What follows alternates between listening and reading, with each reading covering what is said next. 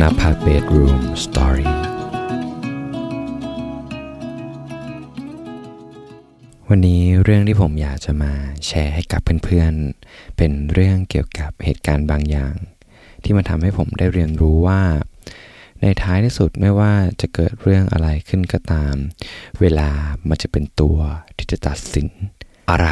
ที่มันเป็นของเรา มันก็จะอยู่กับเรา ส่วนอะไรที่มันไม่เหมาะกับเรา ในท้ายที่สุดเวลามันจะทำให้สิ่งนั้นหายไป มาลองฟังไปพร้อมๆกันครับ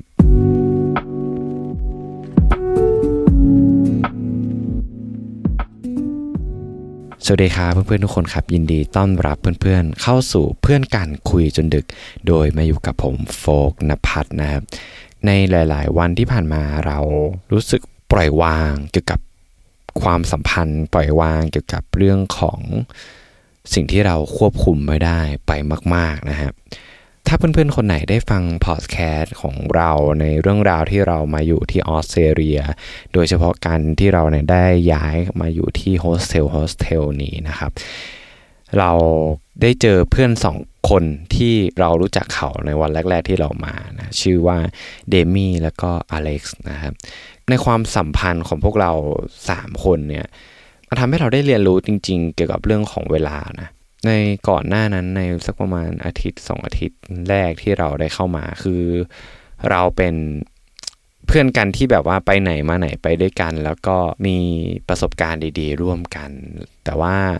ทีนี้เมื่อเวลามันผ่านไปเมื่อผมได้ไปทำงานข้างนอก แล้วก็แทบจะไม่ค่อยได้อยู่โฮสเทลกลับมาก็ดึกอะไรเงี้ยมันมีเหตุการณ์หนึ่งที่ที่มันทำให้เรารู้สึกว่าเหมือนกับความสัมพันธ์ของเรา มันไม่เหมือนเมื่อก่อน มันไม่เหมือนแบบว่าเหมือนตอนแรก ๆที่เราเจอกัน ในตอนแรก ๆ ในช่วงที่แบบว่าเรามีความเครียดแล้วก็เราบอกว่า เออ เราอาจจะย้ายไปอยู่ที่โฮสเทลอื่นนะอะไรเงี้ยเขาก็แบบ เฮ้ยอย่าไปเลย โหทำไมต้องไปอะไรเงี้ยแต่ว่าพอมาถึงตอนเนี้ยมันมีวันหนึ่งคือเขาเดินเข้ามาถามผม แบบว่าเนี่ยเจ้าของโฮสเทลเขาบอกว่าเออถ้าเอ็งย้ายออกไปอะฉันก็จะได้มาอยู่ในห้องของเอ็ง เพราะว่าห้องของเราเนี่ยมันเป็นห้องเดี่ยวเว้ยมันเป็นเป็นบ้านหลังเล็ก ๆ หลังหนึ่งคือมันไม่ต้องได้นอนรวมกับคนอื่น แล้วก็เขาก็แบบเหมือนมาถามเราว่าเมื่อไหร่เราจะออก จากโฮสเทลเพราะว่าเขาจะได้เข้ามาอยู่ในห้องเราอะไรเงี้ยใน moment ที่เราได้ยินอย่างนั้น เรารู้สึกแบบว่ารู้สึกเศร้าอะเฮ้ยมึงอยากจะให้กูออกไปจากโฮสเทลอะไรขนาดนั้นเลยหรอวะแบบว่า ทุกคน get ไหมคือเมื่อก่อนเราแบบเป็นเพื่อนที่แบบ hang out ด้วยกันเพื่อนที่แบบว่า คือเขายังไม่อยากให้เราออกเลยอะแต่ว่ากลับมาตอนนี้เหมือนเขาแบบ เอออยากให้เราออกไปแล้วไงมันก็ทำให้เราแบบรู้สึกน้อยใจนิดๆไอ้เรื่องนี้แหละ มันทำให้เราได้เรียนรู้อย่างหนึ่งก็คือ เวลามันจะเป็นตัวที่จะตัดสินทุกๆอย่างเอง ในเรื่องของสิ่งที่มันคู่ควรกับเรา กับสิ่งที่มันไม่คู่ควรกับเรา มันทำให้เรามองย้อนไปในหลาย ๆ เรื่องของชีวิตที่ผ่านมา แล้วก็ในเรื่องเกี่ยวกับผู้คน ในเรื่องเกี่ยวกับความสำคัญของชีวิต มันก็ทำให้เรามองว่าบางทีอะความสัมพันธ์ไม่ว่าจะเป็นเรื่องของเพื่อนในเรื่องของความรัก หรือว่าในเรื่องของการงาน เราไม่สามารถที่จะฟอร์สเราไม่สามารถที่จะบังคับ เราไม่สามารถที่จะควบคุมให้สิ่งนั้นๆที่เราอยากจะให้มันเป็นมันมันอยู่กับเราตลอด มันเป็นไปไม่ได้ เราเชื่อว่าทุกๆอย่างมันจะไหลไปในทิศทางที่มันควรจะเป็นของมันเอง แล้วมันก็ทำให้เราได้เรียนรู้หนึ่งอย่างที่สำคัญก็คือในเรื่องของอะไรที่มันเป็นของเรา มันก็จะเป็นของเรา อะไรที่มันไม่ใช่ของเรา อะไรที่มันไม่คู่ควรกับเรา อะไรที่มันไม่เหมาะสมกับเรา ในท้ายที่สุดไม่ว่าเราจะฟอสมันแค่ไหนก็ตาม เวลามันจะ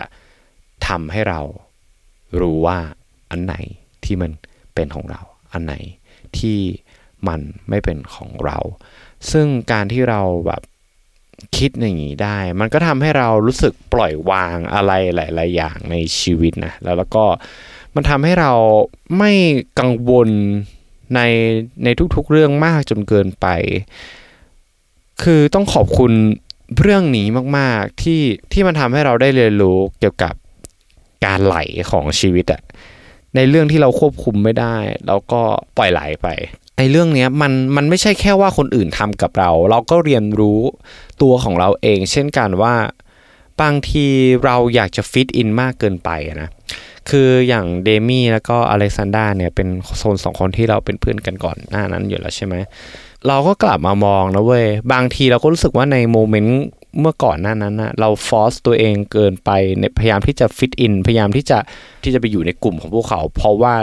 เราเป็นคนที่แบบกลัวการอยู่คนเดียวกลัวความโดดเดี่ยว แล้วก็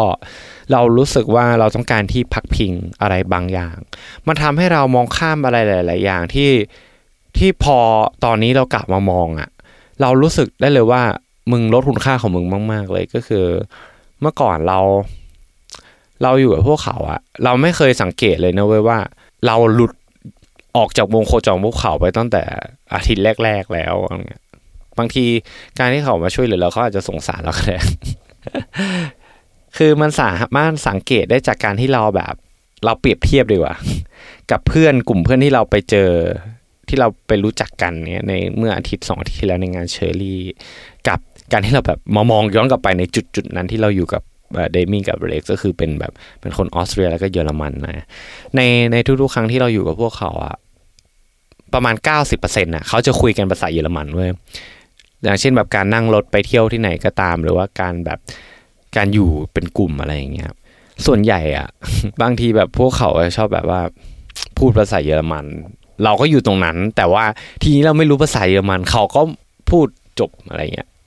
เออแต่พอเรามาอยู่กับเพื่อนที่เรารู้สึกว่าเขาแคร์เราจริงๆอะอย่างเช่นเจมี่แล้วก็ทอมเขาเป็นคนไต้หวันสองคนใช่ไหมเป็นแฟนกัน แล้วเราก็อยู่กับพวกเขาสามคน แต่สิ่งที่มันเห็นได้ชัดก็คือเวลาพวกเขาพูดคุยภาษาจีนกันอะพอเขาพูดเสร็จอะเออเขาก็แปลให้เราฟังเว้ยว่าเขาพูดอะไรไป เหมือนแบบเขาพยายามเอาเราเข้าไปอยู่ในบทสนทนานั้นด้วยอะแล้วมันทำให้เรารู้สึกว่าเราไม่โดดเดี่ยวแล้วเราก็รู้สึกว่าเฮ้ยไอตอนนั้นอะเราฝืน ความรู้สึกของตัวเอง แล้วก็มันด้วยความกลัวแล้วละมั้งเออ แล้วทีเนี้ยพอมามองกลับมานะมันถึงตอนเนี้ยเราก็รู้สึกว่าอะไรที่มันบังคับตัวเองเกินไป ในท้ายที่สุดอะอะไรที่มันไม่ใช่ของเรา อะไรที่มันไม่ตรงกับพลังงานของตัวเราอะในท้ายสุดมันก็จะออกห่างจากเราเอง ไม่ว่าจะเป็นเรื่องอะไรก็ตาม มันก็ทำให้เราได้เรียนรู้จริงๆนะว่า บางสิ่งบางอย่างอะเราควบคุมมันไม่ได้จริงๆเว้ย เราเชื่อในโปรเซสของของการไหลของชีวิตนะบางทีอะไรที่เราอยากได้ แต่เราไม่ได้มันอะ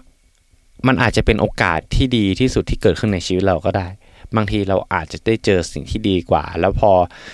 มันผ่านตรงจุดนี้ไปแล้วผ่านไปสิบปีแล้วกลับมามองย้อนมาเราก็จะบอกกับตัวเองว่าเออ มันเป็นสิ่งที่ดีที่สุดที่เคยเกิดขึ้นกับเราเลย ถ้าเราไม่ได้ตรงนั้นมา เราก็อาจจะไม่มีวันนี้ อะไรอย่างนี้เป็นต้น เพราะฉะนั้น ไอ้เรื่องทั้งหมดทั้งมวลมันทำให้เรารู้สึกว่า อะไรที่มันเป็นของเราอะ มันก็จะเป็นของเราเว้ยอะไรที่มันไม่ใช่ของเรา มันก็จะไม่ใช่ของเรา ในท้ายสุดการเวลามันจะเป็นตัวตัดสินว่าอะไรที่มันคู่ควรกับเรา และอะไรที่มันไม่เหมาะกับเรา ในอนาคตอะไม่ว่าเราจะเจอเรื่องอะไรก็ตาม เรารู้สึกว่าสิ่งหนึ่งที่มันจะช่วยเราได้ก็คือเราก็ต้องบอกกับตัวเองว่า ในวันนี้เราพบกัน วันหนึ่ง บางทีเราก็ต้องลาจากกัน ไม่ว่าจะเป็นเรื่องอะไรก็ตาม เรื่องนี้มันทำให้เรารู้สึกไม่ยึดติด เรารู้ได้เลยว่ามันไม่มีอะไรที่จะอยู่กับเราตลอดไป มันไม่มีอะไรที่มันจะยืนยงคงกระพันตามไปอย่างที่เราคิดไปหมดหรอก เรารู้สึกว่าสิ่งหนึ่งที่เราทำได้อะก็คือคิดถึงความสุขของตัวเอง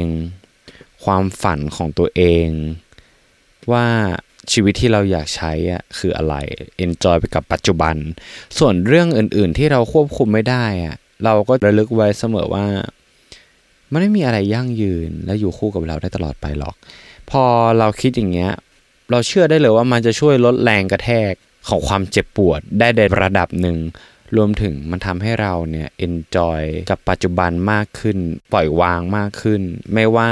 มันจะเกิดเหตุการณ์อะไรขึ้นก็ตาม เพื่อนๆเห็นด้วยไหมครับ นั่นแหละอันนี้คือเรื่องที่ผมได้เรียนรู้ในอาทิตย์นี้ แล้วก็อยากจะมาแชร์ให้กับเพื่อนๆได้ฟังกันนะครับ ถ้าเพื่อนๆคนไหนชอบถ้าเพื่อนๆคนไหนรู้สึกว่าตอนนี้มีประโยชน์กับเพื่อนๆก็อย่าลืมกดให้กำลังใจด้วยการกดให้ รีวิวนะครับ ให้คะแนน